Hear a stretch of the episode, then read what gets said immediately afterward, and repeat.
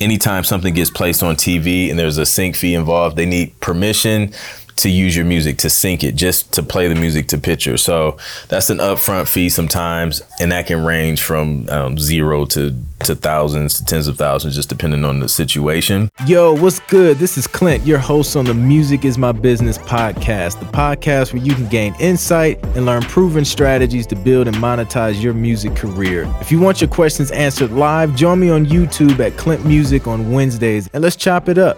Now let's dig into this week's episode pretty much the the the formula, I guess, is to figure out one thing, whatever what, your one thing is going to be um, that will that will give value to other people, um, help other people, because that's going to help you draw people in and build an audience, right? So, for me, the one thing has been sync licensing.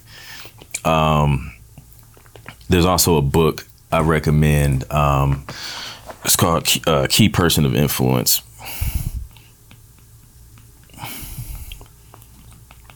Definitely grab that. I like audiobooks. I like I just do a Audible. Um, but Key Person of Influence talks heavily about um, the one thing. It can be anything. You know what I mean? Like as long as you know people can learn from it people can get value from it um, you can literally build an entire business around one thing. And you know a lot of people talk about millionaires having like at least seven streams of income. People think seven different businesses right? But a lot of times it's really based around one thing. It's just seven things that stem from the one thing. So for me the one thing has been sync licensing. So a lot of the content, most of the content that I put out there, it's about sync licensing. It's about getting your music placed in TV and film. So, um, so a lot of the content creation is based around the one thing. And what happens is you put so much content out around this one thing, you start to become an authority for this one thing. So people, when they think sync licensing, they're going to think of me and some of my other friends that are also in this space. If people think about um, DJing and everything that's involved in that. You want them to think of you, and the only way they're going to think of you is if you're constantly in their face. If you're, you know, you're on the podcast, you're on YouTube, you're on Instagram. You just you can start with one platform and grow from there, but um, you want to stay top of mind all the time. That's going to help you build that influence, and it's going to help people recognize you as an authority in that that one thing. So what happens is, you know, as um, as you become an authority in your space, you start to build. get a bigger eraser. You start to build out these other uh, these other streams of income. So, like I said before, the big big thing for me um, is TV placements, right? Um, so with TV placements, I kind of have I have two streams of income from that, right? So the first one is upfront sync fees. So what that means is anytime um, anytime something gets placed on TV and there's a sync fee involved, they need permission to use your music to sync it, just to play the music to picture. So that's an upfront fee sometimes. Um, and that can range from um, zero to to thousands to tens of thousands, just depending on the situation. So I'll get paid from that, and then because music is intellectual property, and if they keep using it and it keeps replaying, we get royalties. So as long as the show is like airing, we just keep getting paid. It just never stops unless the show just stops for whatever reason. Um, so that's the second stream. So there's royalties that come with that right? So um, the fact that I mastered the process of getting TV placements, you know, getting upfront fees, getting royalties uh, for so many years, and I've become an authority in this space. Now, you know, other people are asking me, "How do you do it? How do you do it?"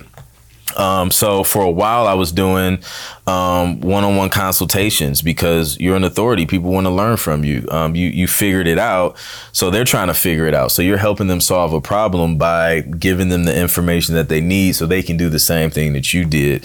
Um, so for a minute I was doing consultations. I still have them, but um, I don't do one on ones as much. I usually do like group coaching. Um, this one will be a one on one, but um, I like to do group coaching because it's a better use of my time. One on one, it's an hour. I can only talk to one person. It's just not efficient versus one to many. You know, get a, f- a few people in a room, um, and it's a little bit it's just better, better use of your time. Um, so that ends up being like a third stream consultation. So then I got so tired of doing the one on one consultations on Zoom, and I'm still creating music for my main thing, right? That um, I had to figure out a way to still give people this information because I naturally love helping people and I want them to have the information, but I just don't want to be on the computer taking meetings all day.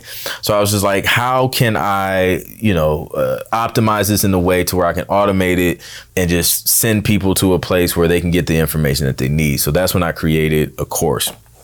And that's when that when I was telling you just documenting your process, that's when that comes into play because now you have it written down exactly everything you did to get the results that you got. So now you can teach somebody else how to get those results.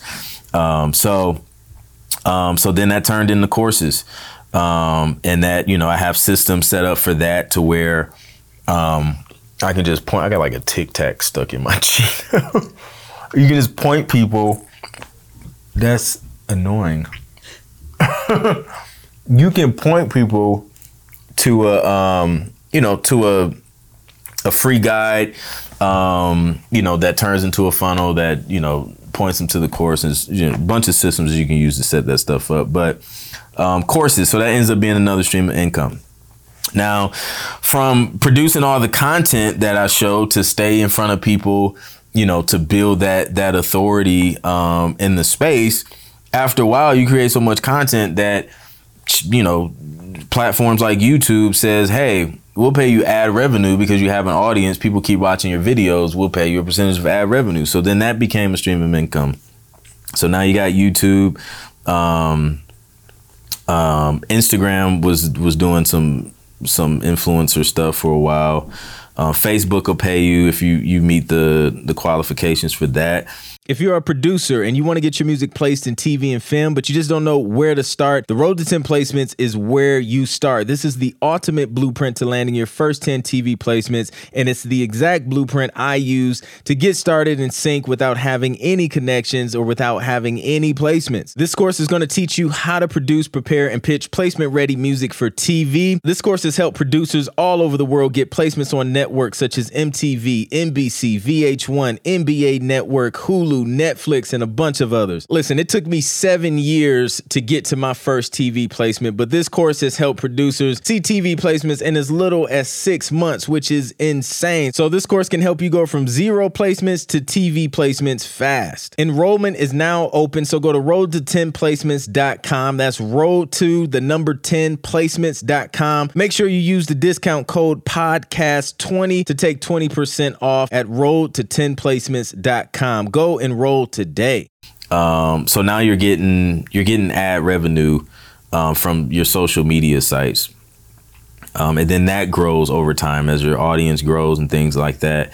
Um, that ends up, you know, growing more. Um, so right there, that's one, two, three, four, five. So that's five streams right there. Um, so then, as a DJ, obviously you got people rocking with your music. So merch is going to be, you know, any for any musician, you know, you got to have some type of merch um, something that people can connect with, something that they can see themselves in. Um, so that's super important. So then that's another stream. Um, where this is this is mine. I make music, not excuses. So hats, t-shirts, and then I wear it in all of my content. So then people are like, "Yo, where'd you get that shirt? Where'd you get that hat?" Oh, well, here's the website. So now I'm selling merch because people are asking about it, and it's something that resonates with them because you know they feel like you know they make music and they don't make excuses either. So it you know it works. So you got merch. Um, what else? Uh, speaking again. Once you you become a key person of influence, people are going to ask you to come speak at events and things like that. Um, oops. So that turns into a stream of income. Um. Uh, let me see. Speaking, ad revenue, merch, upfront fees, royalties, consultations, courses. What am I missing? Um, oh, so I'm a producer. So, um, I also have like a beat store where I can lease beats. Um, I don't focus a lot on that, but um, that's that. Um, also sell digital products like sound loop packs and things like that. Um, so that's that's another one. So we're at one, two, three, four, five, six, seven, eight, nine. So that's nine right there. Um, and then we we didn't even we didn't even get to sponsorships. So the sponsorships and brand deals. Just going back to that audience because you built the audience because you have influence. Now brands want to put their products in front of your people. Um, so now you got sponsorships and brand deals. They're like, hey, we'll kick you X amount of dollars to just do a video talking about you know this this turntable or whatever. Um, or we'll send you a free one to talk about it and give us your your thoughts. Um, so then you start getting loaded up with free gear um, paid sponsorships partnerships um, and then that becomes a, a big stream of a big stream of income. So like that's that's the power of just like focusing on one thing and becoming known for that one thing that helps a lot of people out um, you know, and it that's all it takes, man. It just focusing and figuring out which lane you want to go down. Um, once you figure that out, then it's about figuring out, okay, like how can I, how can I help solve a problem that somebody else may may have in trying to do what I'm trying to do, and how can I connect those those two things? Um, and you know as long as you're you know you're authentic and you know you just come across genuine like yo like i just i want to help you. And you know if you genuinely want to help they're going to see that. If you're just helping people just to make money they're going to see that too and it's not going to work. Um, so that's that's what my whole business has been built around man. It's just i became known as the guy to talk about sync all the times i geek out about it. And then producers start following me and then all of this stuff just started to develop um, as a result of that. And you know, I didn't, I didn't really understand what I was doing when I first started. Because again, for me, getting TV placements, it was just like a personal goal, and I was just on Instagram just talking about it, like, hey, this is what I'm doing. You know, follow me on the journey using the hashtag and stuff.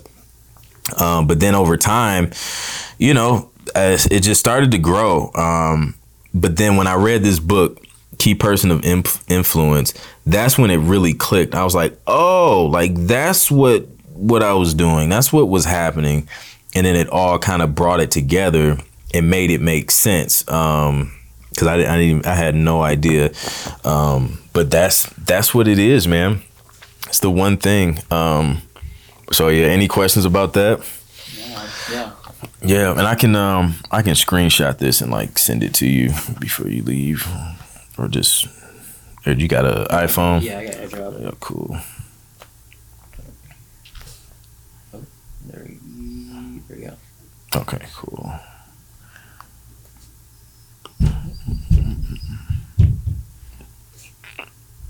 Just one? Uh, yeah. Cool. There we go. Sweet.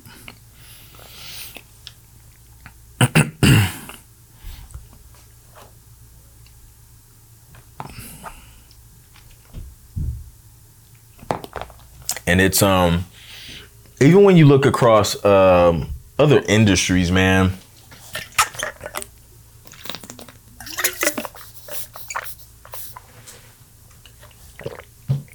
Got it out. like, say, uh, uh, what's your favorite sport? Sport. Mm, I'm not a sport. If you guy. okay, I, I don't blame you. I I only watch college football the most, but let's say let's let's take any honestly any professional athlete, but let, us use LeBron James. He's a basketball player. Um, so he's he's like he's a billionaire, considered a billionaire in, in net worth. Like when you look at the breakdown of his income, right? Like basketball is like one of the lowest paying ones. It like when you look at all the sponsorships and the brand deals and like the companies he he's owner in, like that's the stuff that really makes up the billion. Um, and basketball is just a small part, but basketball was was his one thing. He became known as a great basketball player, right? Um, your your favorite DJ became known as a great DJ. Like that's the one thing. So you find something to become great at, hone in on, on, on your craft and master it, and then people will recognize you for it. You'll build a platform. And then once you've built that platform, all these things start to to just come from it. And then pretty soon these things are probably going to be more than you know what you would get paid from just DJing a gig, right? Like the sponsorship money is going to be more than actually just showing up to DJ for somebody's party. So that's how it works, man. Just across all industries, man. Um, you know, and especially in sports, because I mean that's, I mean LeBron had before he even hit the NBA, like he was getting offered deals. Um, like seven figure deals just from like Nike and, and Reebok in high school. Like it's it's insane. But he put in the work like to become a great basketball player to to be able to, you know, to make that happen. So that's it's really huge, man. I think a lot of people a lot of people they don't they don't get that like they just want to s- start all these things and sometimes multiple businesses thinking, hey, like I have to have all these different things. Like, no, like you just need to focus on one thing and become great at it, master it. And then the other things will be easier. Like, I can't sell a hat and a shirt if nobody's even following me or listening to me to begin with. It's way easier to build the audience first and then say, hey, I got a hat that resonates with what we talk about all the time, which is music. Boom, it's easy. Um, or here's some loops. I just put together some loops. Easy. Here's a course on how to get TV placements. I always talk about TV placements anyway. Easy. Um, so that's that's how it kind of works, man. Uh, yeah. Yep. um,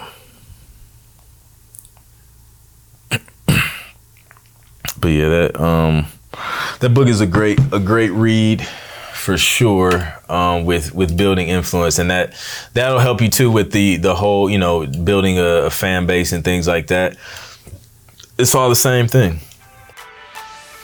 Thank you for listening to the Music is My Business podcast. If you haven't already subscribed, be sure to do so now so you can know every time I drop a new episode. If you found the information helpful, please be sure to rate and review the podcast so we can get this dope info out to more music entrepreneurs like you. I would greatly appreciate it. Also, if you want to learn more about how to get your music placed in TV and film, visit clintproductions.com today to download my free six step guide to TV placements. These are the steps I took to land my first 10 TV placements in a little over a year. Thanks again for listening, and I'll catch you on the next one.